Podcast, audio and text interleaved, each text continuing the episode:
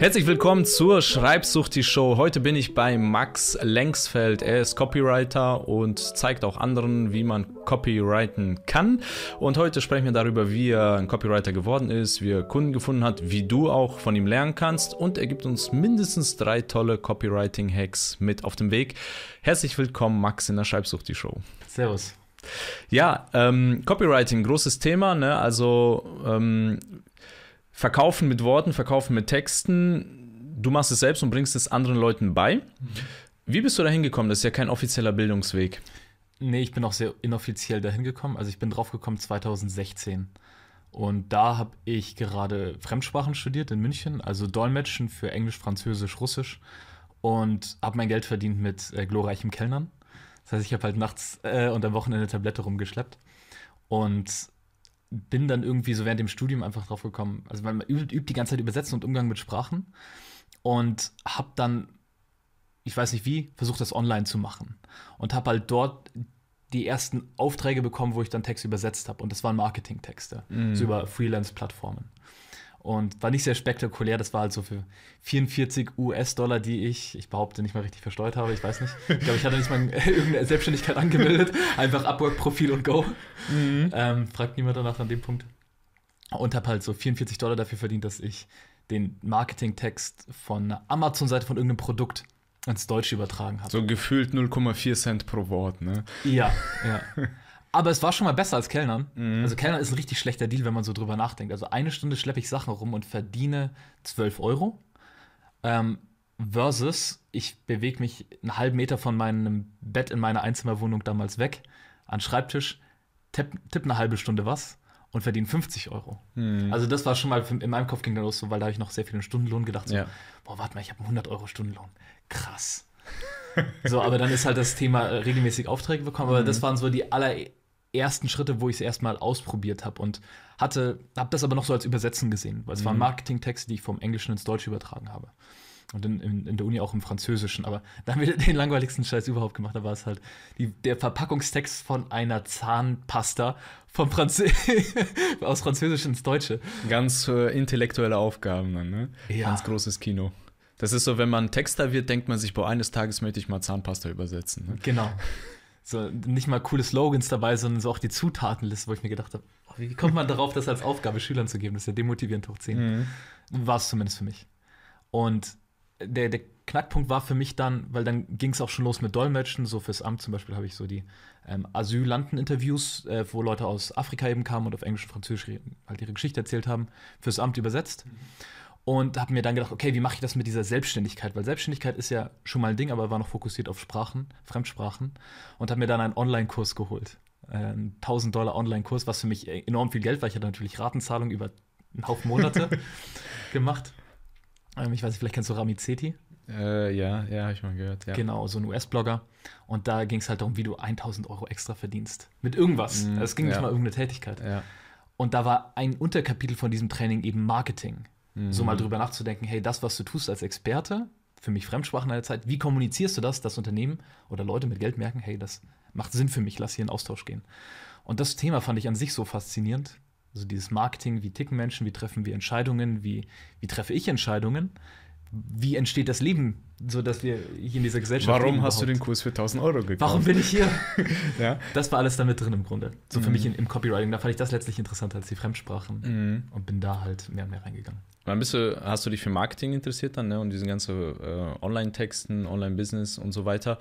Ähm, okay, und wo hast du dann und wie Copywriting gelernt? Also, das ist ja auch nicht äh, irgendwie so Bachelor of Copywriting oder so. Gen, genau, diese, diese, dieses Wort Copywriting war da in diesem Training gefallen. Und parallel zu der Zeit hatte ich einen Kumpel in München, der ultra hyperaktiv ist. Hallo Mo. Ähm, und der halt irgendwie gerade das Buch von Russell Brunson über Funnel gelesen hatte. Mhm. Also ein Buch von einem Online-Marketer, einem US-amerikanischen, wo er halt so beschreibt, wie so Direktmarketing und ein bisschen Copywriting eben funktioniert. Und der war so hyped und der hat mir die ganze Zeit irgendwas von Funnel erzählt und ich habe es nicht verstanden, was er meinte, aber da hat es letztlich für mich nicht auf E-Mails heruntergebrochen. So, hey, E-Mails, die verkaufen für Unternehmen. Das ist wertvoll für die und das können wir Unternehmen anbieten und die bezahlen uns dafür. Und ich war so, wow, fürs Schreiben bezahlt werden, jetzt geht's ab. Hammer. Und dann haben wir halt versucht, E- Yoga-Studios so in München darauf zu pitchen, auf E-Mail-Marketing. Mhm. Schreckliche E-Mails geschrieben, um die zu, als Kunden zu gewinnen. Hat nicht funktioniert. ähm, genau, aber so bin ich da auf den Trichter gekommen, Copywriting halt zu machen und das zu lernen für mich. Ich habe mir halt ein paar YouTube-Videos angeschaut und irgendein Typ hatte gesagt, diese zwei Bücher musst du gelesen haben. Das eine war The Boron Letters von Gary Halbert Mhm. und das andere war von Joseph Sugarman. Das Advertising Handbook oder sowas. Ja, ja, ja. Das heißt genau. mittlerweile anders. Ja, ja, das Also das Advertising Beste Handbook, ja, das steht bei mir auch im Regal, ja. Aber aus irgendeinem Grund hat er in dem YouTube-Video gesagt, druck's dir aus. Das ist ein großes Erfolgsmerkmal. Wer sich's ausdruckt, hat Erfolg damit. Und ich so, okay. Ich kann auch 7 Euro sparen von, Ja. vom Amazon-Kauf. Ich kann bei der Druckerei das eben für 2 Cent pro Blatt ausdrucken. Und dann habe ich das gemacht. Ja, habe mein eigenes Buch ge- ausgedruckt und habe es gelesen und dann so umgesetzt. ja, es sind die Klassiker. Boron Letters steht bei mir auch ausgedruckt. Also ich habe es als Buch gekauft. Ich war zu faul, das bei der Druckerei machen zu lassen. Mittlerweile gibt es das ja auch als gedruckte Version. Steht bei mir auch im Regal. Ich habe sie ehrlich gesagt noch nicht ganz durchgelesen. Das ist bei mir so, so nach dem Motto, wenn ich ein bisschen Inspiration brauche, dann schaue ich da mal rein. Okay. Ähm, und da merke ich auch so, das ist so, man kommt immer so über ähnliche Wege, kommt man dann immer wieder zu diesem Thema Copywriting. Ne? Äh, äh, Sugarman, auch alter Hase da. Und dann hast du das gelesen, angefangen umzusetzen. Und wie hast du dann dein, sag ich mal, dein, dann die 1000 Euro angefangen zu verdienen? Ne? Also wie bist du dann hingekommen? Die ersten 1000 Euro jeden Monat. Also mein, mein Motto war, so wie kann ich fürs Lernen bezahlt werden? Mhm. Und als Selbstständiger geht es ja recht einfach. Und für mich war aber, ich war aber auch mit Anfang 20 so im Stadium, wo ich in meinem Leben, wo ich gesagt habe, hey, ich hätte gerne einen Mentor. Und dann habe ich halt eine Firma gefunden, einen Vortrag von einem Unternehmer gefunden, das war der Geschäftsführer von einer E-Mail-Marketing-Firma von der Deutschen, ähm, der über E-Mail-Marketing gesprochen hat. Und ich dachte, wow, cooler Typ, coole Firma, klingt ja richtig gut, klingt richtig kompetent, seriös, interessant, intelligent. Und da habe ich mich, habe ich mir halt die Website der Firma angeschaut und mich letztlich bei denen beworben, Mhm. um für die zu arbeiten. Und so, so kam, also ich wurde genommen im Bewerbungsprozess, so als, als Marketing-Texter, ohne Vorerfahrung. Ich hatte halt irgendwie das bisschen Vorerfahrung, das ich in meinem Leben generell hatte, irgendwie ein Pitch-Video gepackt und denen geschickt. So irgendwie, ich habe Stand-up-Comedy gemacht, ich äh, mache Kampfsport, ich gehe gern wandern und irgendwie habe ich das halt daraus eine Story gemacht. Und die haben sich gedacht, okay, nehmen wir. Okay. Und dann habe ich halt dort mit der Firma Vollzeit gearbeitet, aber in einem selbstständigen Verhältnis. Mhm. In Bulgarien, in Sofia. Ah, okay. Genau, und so kam es zu den ersten 1000 Euro mit einem Auftraggeber und zu den ersten 1000 Euro als Selbstständiger kam es dann, weil ich ja als Selbstständiger tätig war für diese Firma und ich über die Firma, übers Netzwerk in Kontakt bin, gekommen bin mit anderen Unternehmern, die diese E-Mail-Marketing-Plattform nutzen, Mhm. Die dann E-Mail- E-Mail-Marketing-Texte gebraucht haben. Ja. Und dann habe ich halt eine, eine, eine Sales-Follow-up-Kampagne für die geschrieben, die sie quasi automatisiert an Interessenten rausschicken bei ihrem B2B-Angebot. Mhm. Und the rest is history, das war der erste große Auftrag für mich. Ja, okay. Und wie viel Umsatz, wenn das kein Geheimnis ist, machst du jetzt nur im Jahr? Oder ist es ein Also, Geheimnis? Äh, ich, ich weiß meine Zahlen von, von letzten Jahr nicht, Umsatz ist auch nicht gleich Gewinn, aber Ja. es ist im mittel sechsstelligen Bereich. Mhm. Okay. Und wie viele Jahre sind seitdem vergangen? 2017 war jetzt die Story, die ich dir Mhm, gerade erzählt okay. habe mit dem Start bei dieser Okay. Firma. Ja, ist so fünf, fünf Jahre so, ne? Ja. Mhm. Ich merke auch, dass bei vielen so nach fünf, sieben Jahren so ist immer wie ein Hockeystick so ein bisschen nach oben geht, ne? Ja. Also war es auch bei mir. Ich bin ja auch seit 2016 kann ich von meinem Blog leben, so. Das waren so die 3000 Euro, die ich da monatlich verdient habe, weil nach Steuern und alles bleibt da nicht mehr so viel übrig, aber man kann von leben dann, ne? Und das war so für mich auch der Punkt, wo ich gesagt habe, so ab jetzt gibt es kein Zurück mehr, habe ich alle äh, Dienstleistungskunden auch dann äh, gekündigt, nur noch von, ich habe gesagt, ich lebe vom Blog. Und dann habe ich so Mhm. 2016, 2017, 2018 ging es so langsam hoch und dann 2019 plötzlich so, wuff. Und dann ging das so richtig steil hoch, 2020 dann nochmal, dann kam Corona, ne, dann wo alle was mit online machen wollen, ey, wir brauchen einen Blog, Mhm. ne, wo plötzlich alle gesagt haben, wie macht man das mit dem Blog, ne, und dann sind die äh, Leute, also obwohl Corona war ja, äh, 2020 war ja ein schlimmes Jahr für viele, aber alle, die irgendwas mit Online-Business machen, für die Mhm. war ein tolles Jahr. Ich vermute mal, bei dir war es auch ein gutes Jahr dann, ne? Ja, war auf jeden Fall ein Jahr, wo, wo noch mal mehr ging. Mhm. Für mich waren dann eher die, also das und die darauffolgenden Jahre so ein steilerer Anstieg. Also am Anfang hört man das ja so, hey, Selbstständigkeit, die ersten drei Jahre sind scheiße, aber wenn du dran bleibst, dann läuft's. Ja. will man am Anfang nicht hören. Ich nehme immer das Bild von einem Film Die Verurteilten. Ich habe nicht so viele Filme geguckt, aber äh, dieser Den Film. kenne ich nicht. Äh, die Verurteilten, äh, wo der da im Knast sitzt, unschuldig und dann am Ende da aus, aus dem Knast ausbricht. Und zwar muss er durch dieses, durch dieses Kanalisationsrohr kriechen, um in die Freiheit zu Was kommen. mit Samuel Jackson? Äh, nee. Ich habe die Namen von den Schauspielern alle vergessen. Keine Ahnung. Auf jeden Fall muss er da durch und am Ende kommt er dann raus aus dem Gefängnis und ist ein freier Mann. Und ich sag, es ist das perfekte Bild. Du musst erstmal durch dieses Rohr aus Scheiße kriechen, um am Ende dann dein Erfolgserlebnis zu haben. Ne? Und das Rohr kann ein paar Jahre lang sein. Da muss er halt durch. Es ist aber auch unterschiedlich. Also ich kenne Leute, die denen ich begegnet bin auf mein, in meinen Jahren der Selbstständigkeit, die nach mir gestartet sind, aber die dann trotzdem quasi zeitgleich mit mir diesen krassen Anstieg hatten. Mhm. Also bei manchen geht es halt schneller, bei manchen weniger schnell, aber so drei bis fünf Jahre ist, schätze ich mal, so was, was man braucht, wenn ein bisschen Lernresistenz ist. Okay, was war dann Fehler Nummer eins, was du würdest du sagen, so jetzt im Rückblick, so, wo du denkst, so, boah, wieso habe ich das gemacht? Ne? Ich hätte als Copywriter viel schneller, viel früher oder viel besser irgendwie oder viel entspannter Geld verdienen können. Ähm, typischer Fehler, ne, damit die, die uns zuschauen, das nicht machen. Also, mein erster Auftrag, hatte ich ja vorhin gesagt, war 44 Euro ohne eine angemeldete Selbstständigkeit. Ähm, das würde ich schon mal nicht so empfehlen. Also Leute, die ich jetzt kenne, die mit Copywriting starten und das halt fundiert machen, die haben halt direkt einen ersten Auftrag von 1000, 2000, 3000 Euro. So, und da lernst, da bist du nochmal angehalten, noch schneller zu lernen und das ist nice, weil du nochmal mehr verdienst. Ähm, was macht den Unterschied? Ich habe halt ohne irgendwelche selbstständigen Fundamentals mich einfach auf eine Plattform angemeldet, wo ich ultimative Vergleichbarkeit hatte und der heftigsten Preisspirale und Konkurrenzdruck ausgesetzt war, weil ich absolut vergleichbar war. War für mich okay, weil für mich war Mhm. 50 Euro an der Stelle schon viel Geld. Ähm, aber es wäre um einiges schneller gegangen. Mhm. So, ich habe halt ein bisschen mehr gebraucht, ich war halt ein bisschen lernresistenter. Mhm. Ja, das ist diese, würde ich's nicht diese. Vergleichbarkeit, also sagst du, ist ein großes Problem. Ne? Das, ich nenne es auch diesen Amazon-Effekt. Ne? Auf Amazon kannst du ein Buch nur für 99 Cent verkaufen, weil äh, da hast du so einen krassen Preisdruck. Ne? Die Leute vergleichen sofort. Amazon schlägt dir zehn weitere Bücher vor, die fast den gleichen Titel irgendwie haben oder die so. können auch ne? geb- gebraucht neu wiederverkauft werden, ne? Ja, und dann äh, schauen die Leute am Ende nur auf den Preis. Mhm. Ne? Ähm, deshalb zum Beispiel, ich verkaufe mein Kernbuch, ne, verkaufe ich deshalb auch nicht auf Amazon. Dann ist es nicht vergleichbar. Ne? Es Ja. ist einzigartig, steht ganz allein da bei mir auf der Seite. Es werden nicht 50 Sachen daneben vorgeschlagen. Genau, ne? Und das kommt halt dazu. Also die Vergleichbarkeit, dann sagst du lieber direkt großes Volumen, also immer so auf Elefantenjagd gehen. Ja, nach dem Motto Learning by Earning.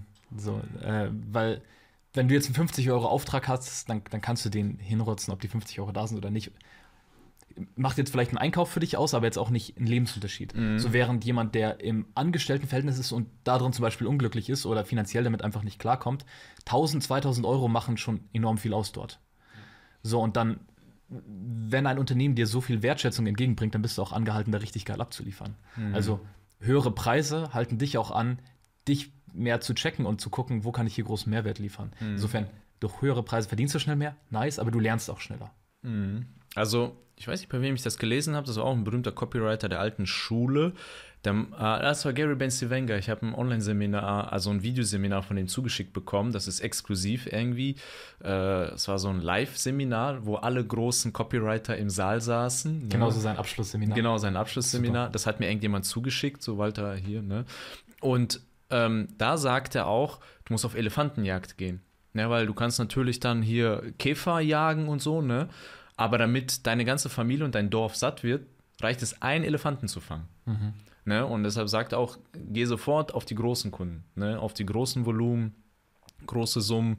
Das klingt immer erstmal so ein bisschen einschüchternd, ne? aber dafür, wenn du du brauchst zehn Versuche, um einen Elefanten zu fangen, neun gehen in die Hose, aber es lohnt sich, wenn es beim zehnten Mal, also neun Neins kassieren lohnt sich für ein Jahr. Ja. Ne? Besser als zehn Ja's zu bekommen bei den Käfern. Ne? Da hast du zehn Käfer eingesammelt, jedes Mal ein Jahr und dann sind die Leute froh, froh oh ja, ich habe zehn Käfer. Ne? Kleinvieh macht auch Mist, ist da auch nicht so.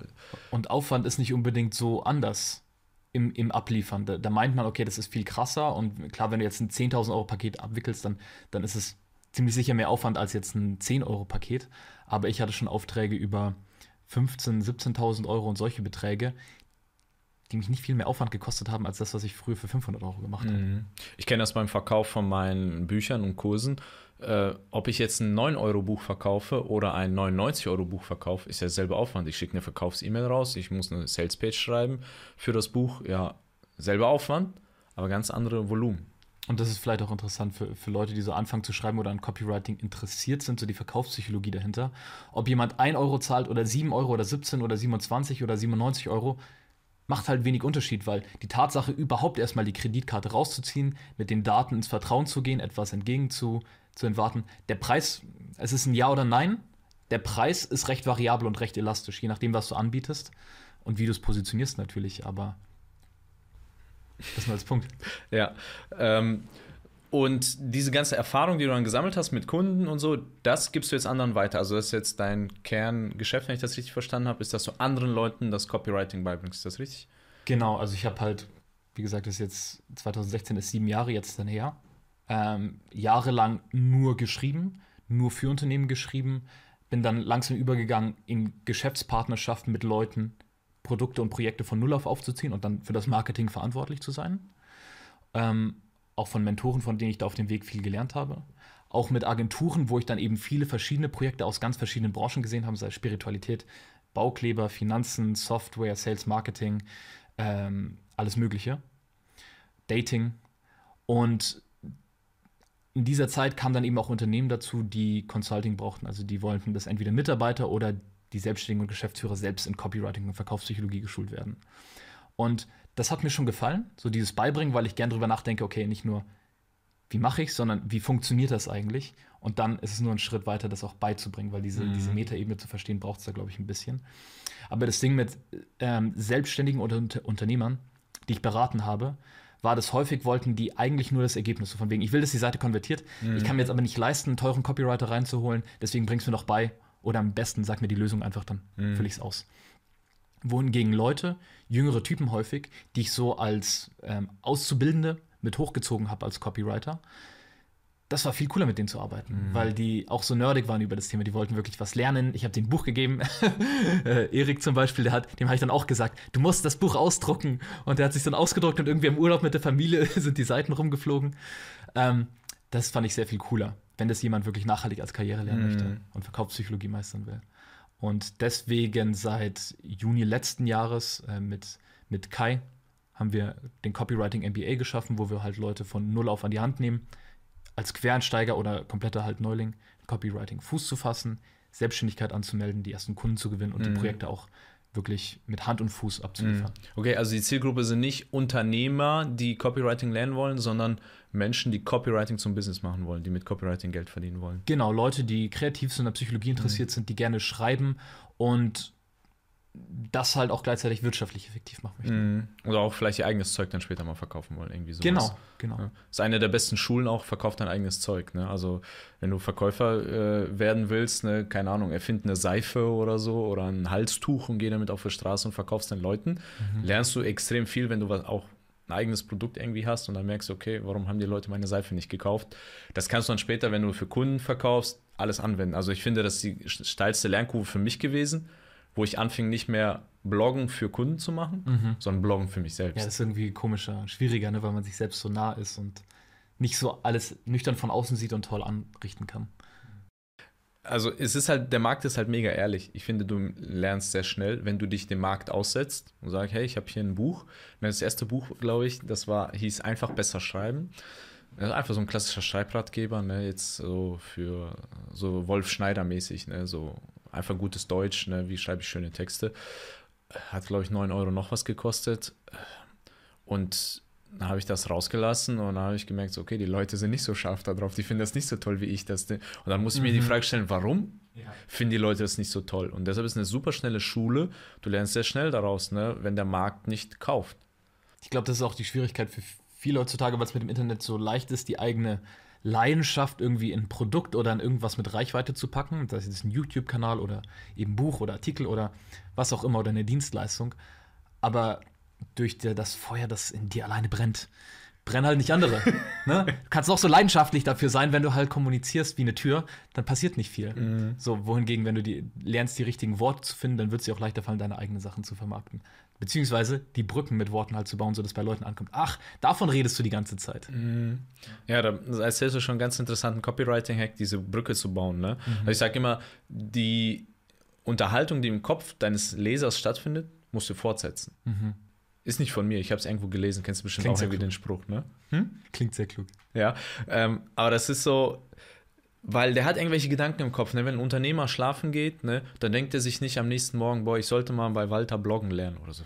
Ist ja Quatsch, ne? Mhm. Sondern der denkt sich, wie mache ich mehr Umsatz, wie äh, finde ich gute Mitarbeiter und und und und. Ne? Also dass man diese Unterhaltung fortsetzt. Ähm, da wir jetzt gerade schon in das Thema Copywriting jetzt auch einsteigen, ähm, was sind so für Einsteiger, was wäre so ein Top 1 Learning, was Einsteiger sofort anwenden können, um bessere Copy zu schreiben? Okay, also wenn jetzt jemand quasi schon an der Stelle ist, dass er einen Kunden hat und dann für den. Entweder für Kunden schreibt oder jemand hat vielleicht, ist selbst Coach, mhm. verkauft vielleicht ein Coaching-Programm, hat keinen Copywriter dahinter, will einfach die Copy selbst machen vielleicht und denkt sich, ja, ich brauche hier keine äh, super Copy, ich will einfach nur mal schnell kurz was lernen, vielleicht das selber machen. Ne? Mhm für die vielleicht auch und für die Copywriter, die am Anfang stehen, was ist so Learning Nummer eins, was muss man meistern? Also ich, ich, ich würde es vielleicht so in, in, in drei Punkte aufgliedern. So Sachen, die in, in jedem Stück Kommunikation, sei es jetzt ein, und ich rede jetzt mal von Online-Kommunikation, mhm. aber kann man auch auf Flyer übertragen, auf Vorträge, die man hält, auf Pitches, die man so in Person gibt. Aber online ist es halt in Copywriting ein Social Media Post, sei es jetzt LinkedIn oder sonst wo, äh, Videos, Webseiten, Landingpages, E-Mails, na, überall Stellen, wo Leute Informationen aufsaugen, um eine Entscheidung zu treffen. Gibt es eigentlich drei große Sachen, auf die ich achte. Und das erste ist erstmal Klarheit. Wenn ich da drauf komme, weiß ich, ob es für mich ist. Mhm. Weil unser Gehirn scannt ja die ganze Zeit danach, ist es jetzt relevant für mich oder nicht. Ich meine, allein in diesem Raum sind, weiß ich, wie viele Bücher, weiß ich, wie viele Gegenstände und Menschen. Äh, und wir, wenn wir uns, wenn wir jedem von dem gleich 100% Aufmerksamkeit geben würden, dann wäre es ultra anstrengend. Und wir filtern also unterbewusst die ganze Zeit, okay, was ist für mich relevant, was nicht. Wenn jetzt hier auf einmal ein Löwe durchlaufen würde, dann wären wir auf jeden Fall alle drauf fokussiert. Mhm.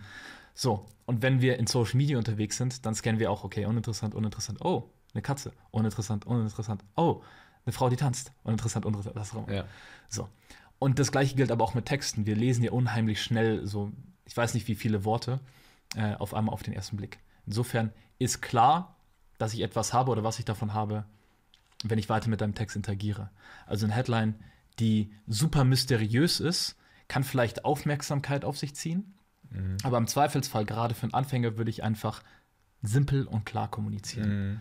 Das hatten wir zum Beispiel gestern äh, eine, eine Teilnehmerin vom Copywriting-Training, die eine Landingpage geschrieben hat für einen Fotografen und Videografen, der Immobilienmaklern dabei hilft, mit einer digitalisierten Immobilie, also der hat, macht 3D-Rundgänge dadurch, sodass man online alles anschauen kann. Du kannst auch virtuelle Möbel reinsetzen, sodass man wirklich ein Gefühl hat, wie es wäre, in der Wohnung zu leben.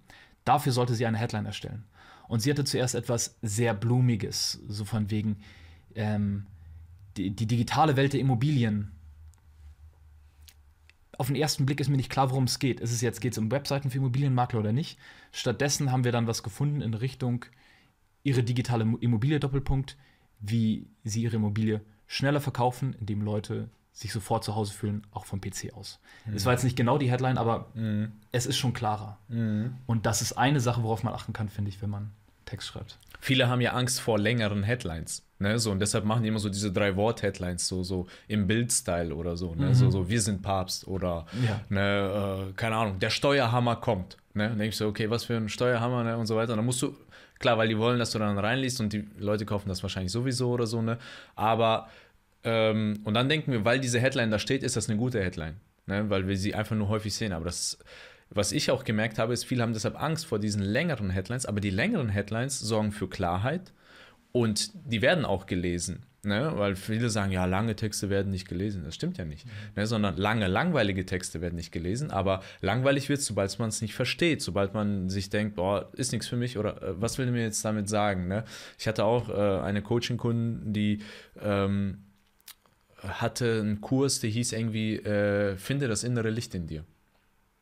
Habe ich sie gefragt, ja, was kommt denn für mich dabei raus? Mhm. Was habe ich davon, das innere Licht zu finden? Das ist das, was du gerade in der Headline auch gesagt hast. Äh, für Immobilienmakler, sie können ihre Immobilie schneller verkaufen, indem sie diese 3D-Rundgänge machen mhm. und so weiter. Ne? Dieses schneller verkaufen ist ja der Benefit. Das ist ja das, was die eigentlich wollen.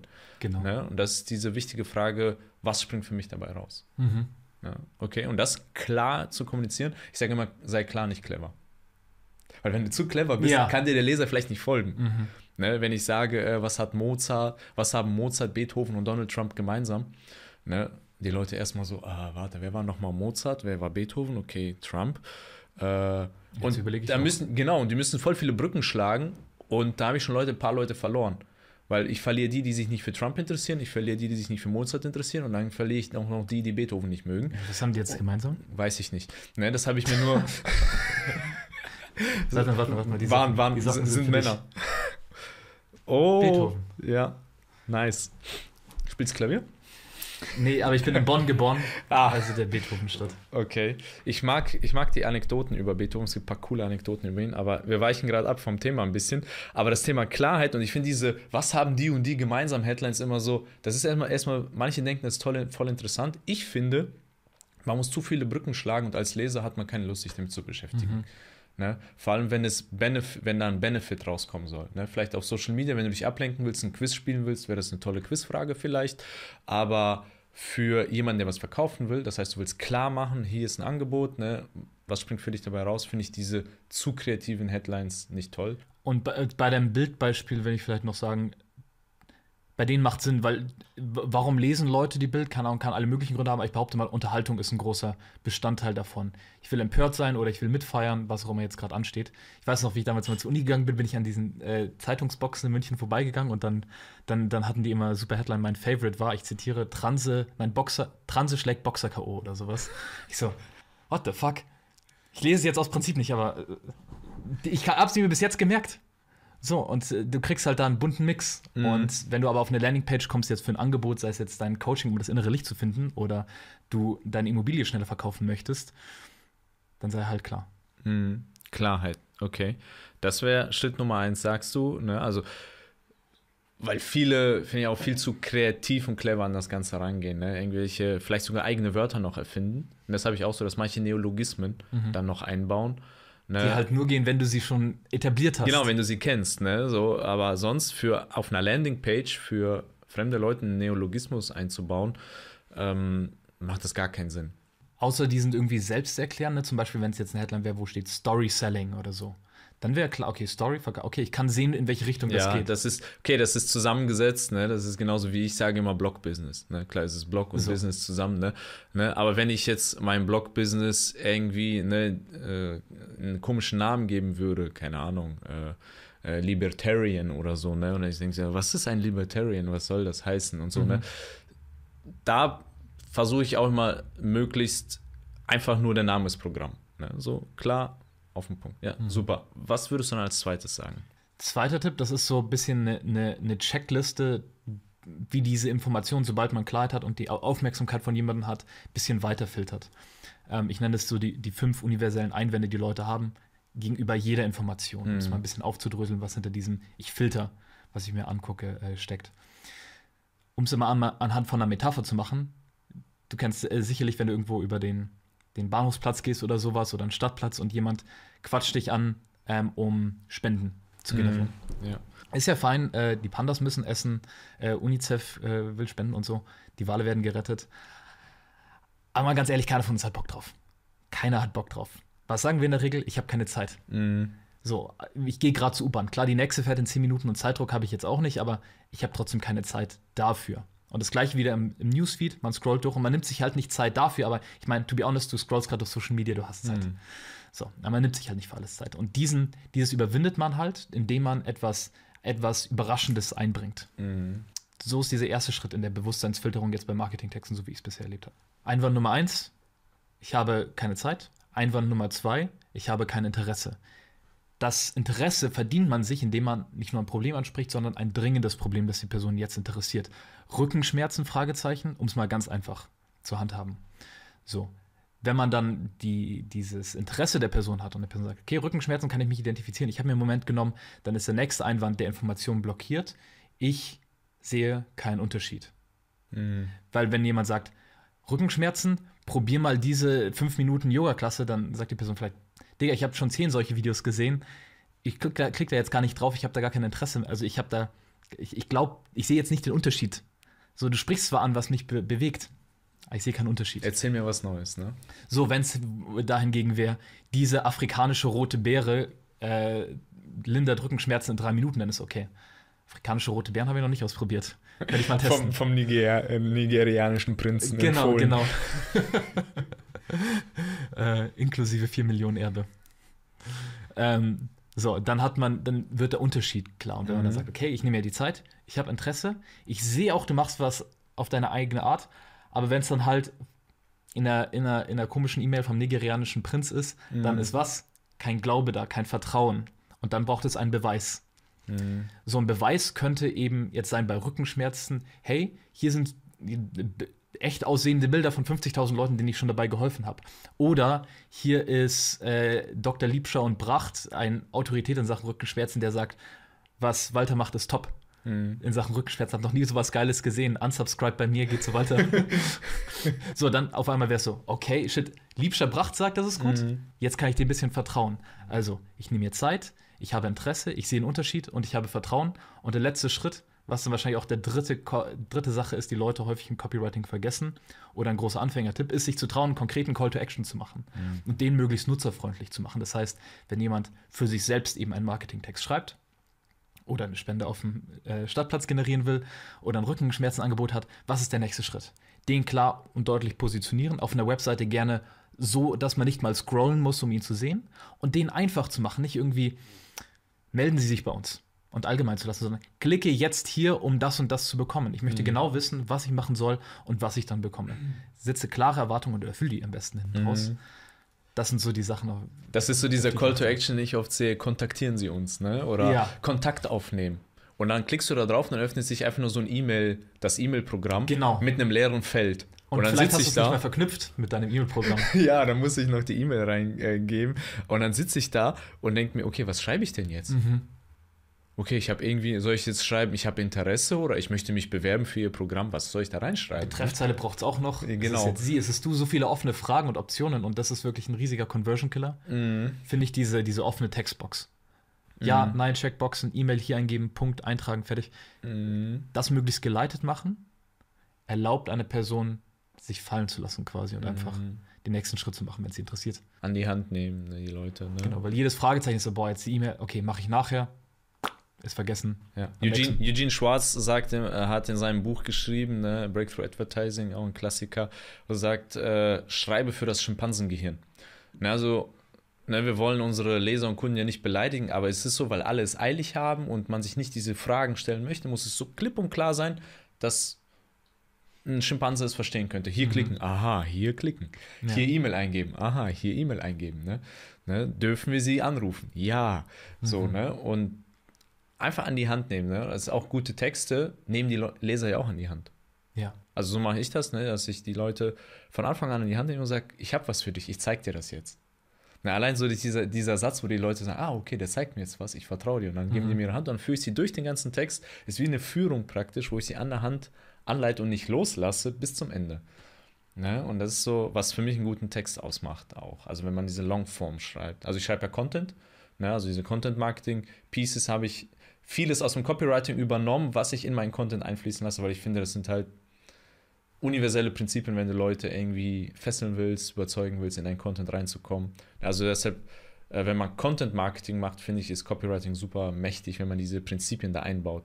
Ne, Und hier, hier habe ich eine Frage an dich, wenn du sagst, so im, im Text leiten, wie machst du das? Also ist es doch, achtest du so quasi drauf, dass du quasi Satz, Leerzeile, Satz, Leerzeile, also dass du quasi den möglichst mm. lang und geradlinig machst oder machst du mehr Absätze? Mm, ja, ich mache sehr viele Absätze. Also sehr viele Absätze ist das eine. Plus ich achte darauf, dass es wie eine Unterhaltung klickt, der Text. Also das heißt, ähm, ganz konkret, ich baue Dinge ein, ich nenne es die Bindewörter oder Verführwörter. Jetzt zum Beispiel, wenn ich dir zuzwinker und dann weggehe, Was heißt das, ne? So, ne? Also sagen wir, ich wäre eine schöne Frau, ich wäre eine schöne Frau, zwinker dir zu und du so, oh, was will die mir sagen? Mhm. Und ne, die hat mir zugezwinkert und geht jetzt solche folgen? Ich folge mal lieber, ne? Und dieses Zuzwinkern und so, oder diese Symbole, so mit der Schulter zucken oder irgendwie sowas, sind so alles ähm, so kleine Verführgesten, die das, dafür sorgen, dass du der Person folgst, dass du weiter engagiert bleibst. Mhm. Oder wenn man, ne, wenn man flirtet, kann man auch gewisse Signale geben, damit der andere weiß, okay, ne, es entwickelt sich irgendwie weiter. Ich nenne es deshalb diese Verführwörter oder banal ausgedrückt Bindewörter. Das sind so einfache Sätze wie, kannst du mir folgen? Verstehst du, was ich meine? Ich zeig dir das jetzt. Wenn du dran bleibst, wirst du es verstehen. Plus und so weiter. Ne? Das sind so alles Formulierungen. Mhm. Ich habe, glaube ich, 50 Stück mir davon einfach zurechtgelegt, die ich dann immer wieder mal. Mittlerweile kommt es intuitiv aus cool. mir raus. Ja. Aber ich habe wirklich mir eine Liste gemacht, so 50 Bindewörtern, die dafür sorgen, dass das Ganze wie eine Unterhaltung klingt und die Leute von Absatz zu Absatz geführt werden. Und das heißt, wenn ich zum Beispiel sage, ja, hey, ich kann dir zeigen, wie man ein Content-Intro erstellt innerhalb von fünf Minuten, Plus, ich zeige dir, wie du nicht mal drüber nachdenken musst. Und wenn du jetzt dran bleibst, zeige ich dir am Ende auch noch, welche Formel ich benutze mit zwei Schritten. Mhm. Also du öffnest sehr viele Loops. Genau, ich äh, Open Loops äh, öffne ich sehr gerne. Ne? Also Open Loops für alle, die zuhören, zuschauen. Äh, Open Loops heißt, man macht ein Fass auf, aber man macht es nicht sofort zu und man zwingt den Leser weiterzulesen, damit es sich wieder schließt. Mhm. Auch mächtiges Copywriting-Tool. Und das benutze ich in meinem Content. Ne? Das heißt, wenn du meinen Content einsteigst, ist das Ziel, dass die Leute den Content bis zum Schluss äh, lesen.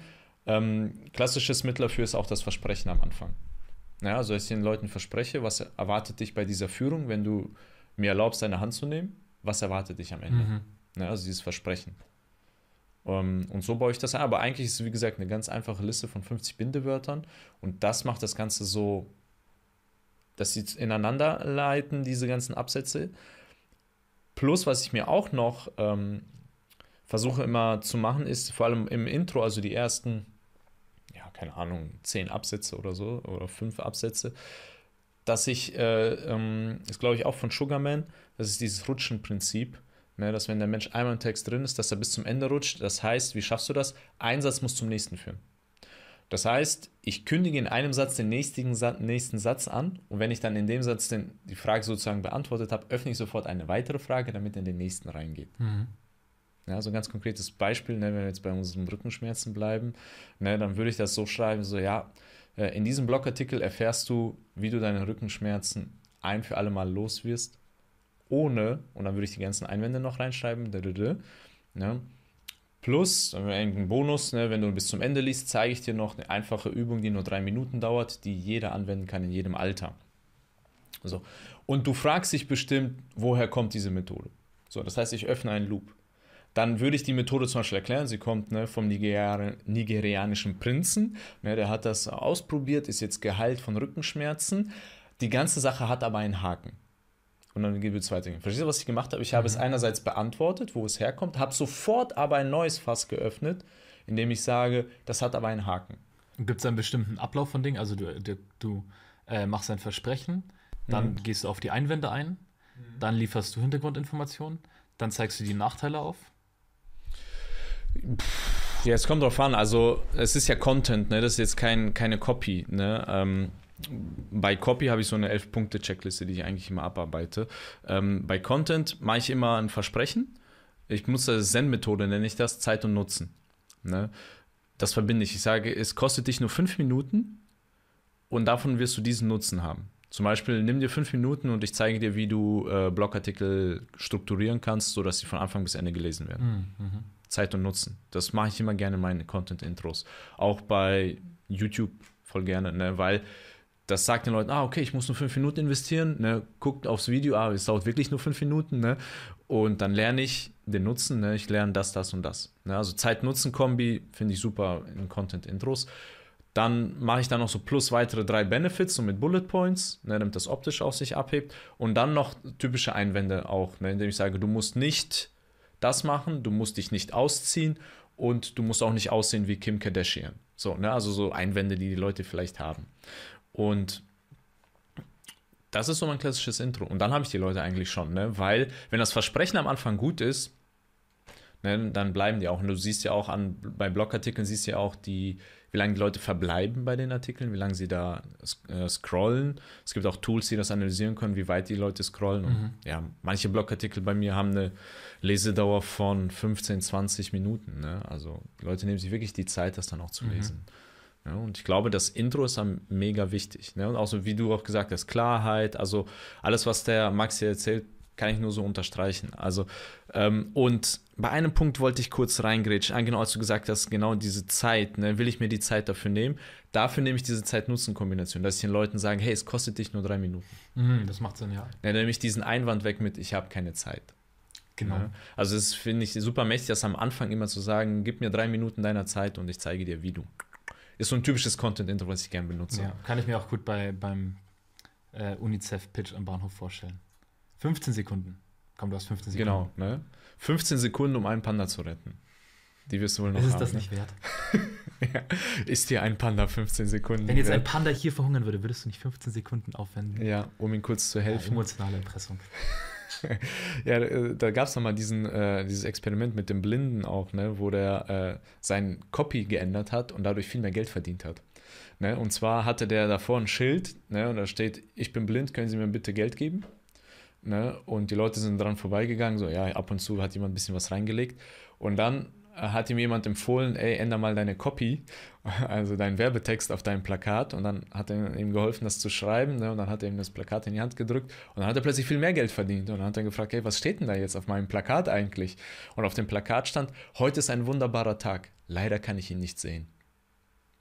Und das ist halt so sofort, wo die Leute so, oh ja, stimmt, ne, ich habe dieses Privileg, ne, ich kann die Sonne sehen und, das, und dieser arme Mensch, der sieht das halt. Also in praktisch in zwei Sätzen eine Mini-Story erzählt. Mhm. Ne? Ja. So, und diese ganze Emotionale mit reingebracht. Nicht einfach, ne, ich bin bedürftig, ich bin blind, ich brauche Geld, sondern ne, sofort diese ganzen Geschichte. Emotionen, eine kleine Story eingebaut, ne, und dann das Ganze.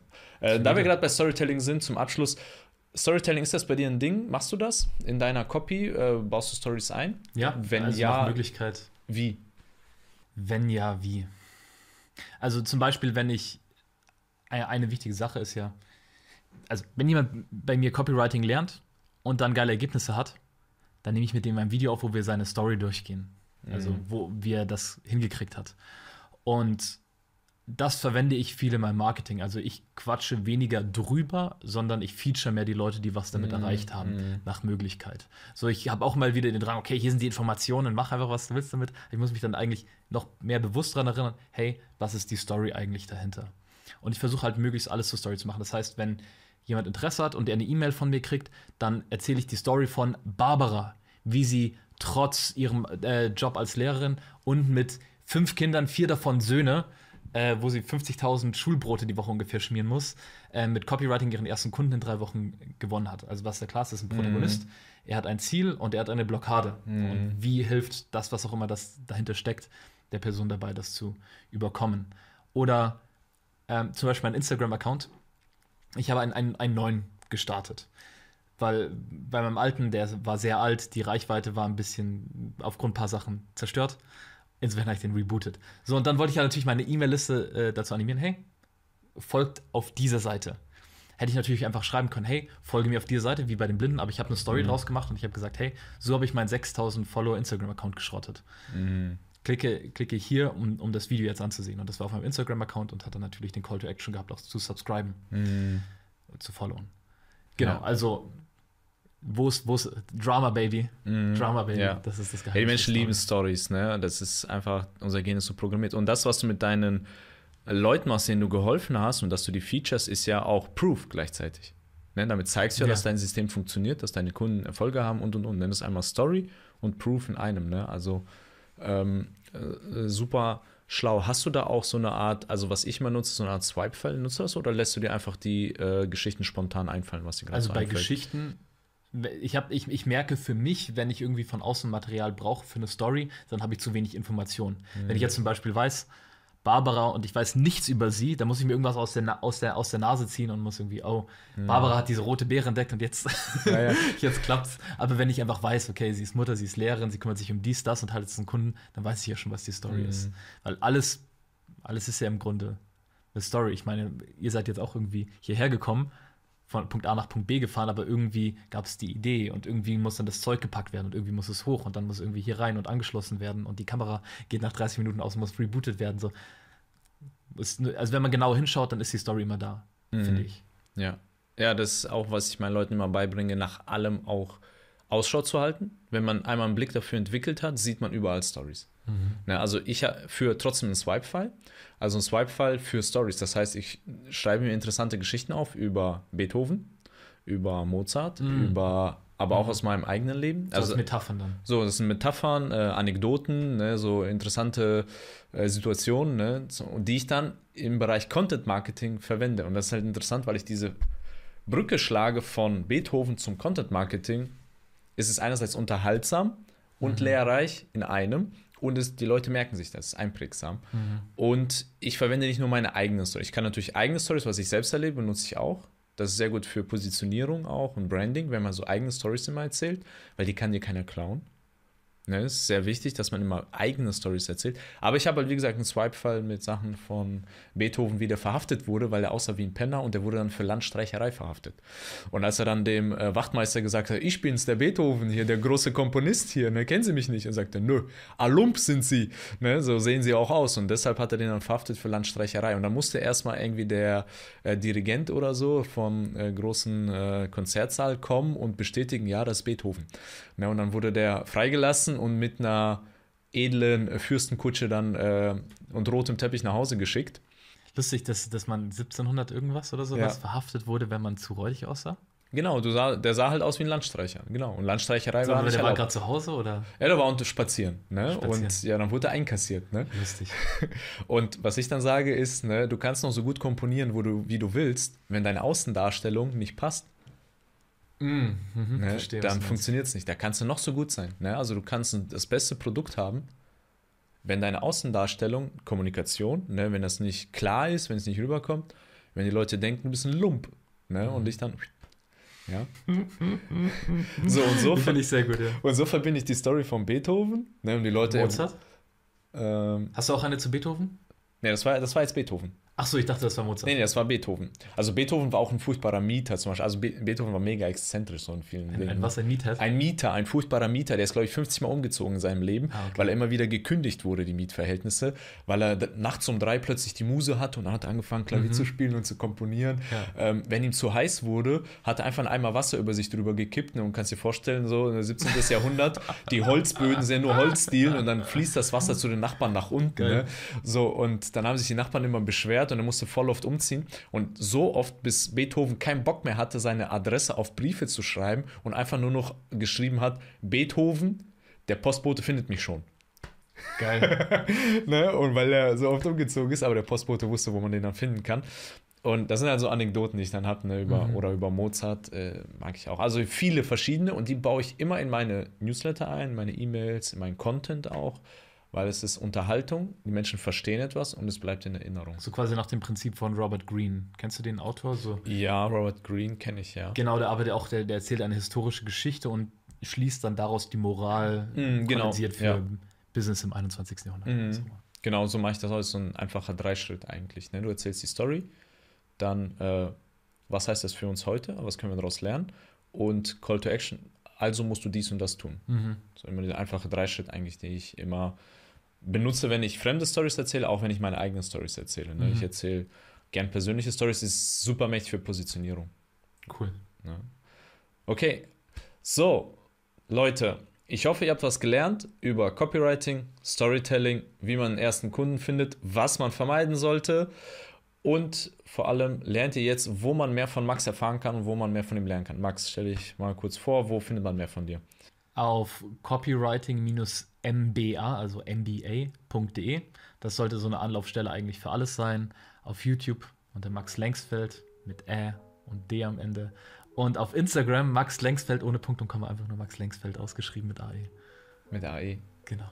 Okay, also schaut bei Max vorbei, abonniert ihn, kommentiert und sagt, ey, ich komme von der Schreibsucht die Show, ich fand das Interview toll, ne? Und lasst ganz viel Liebe da. Und ich sage Max, vielen Dank für die gemeinsame Zeit und ich wünsche, schreib großartig, sei großartig. Danke dir.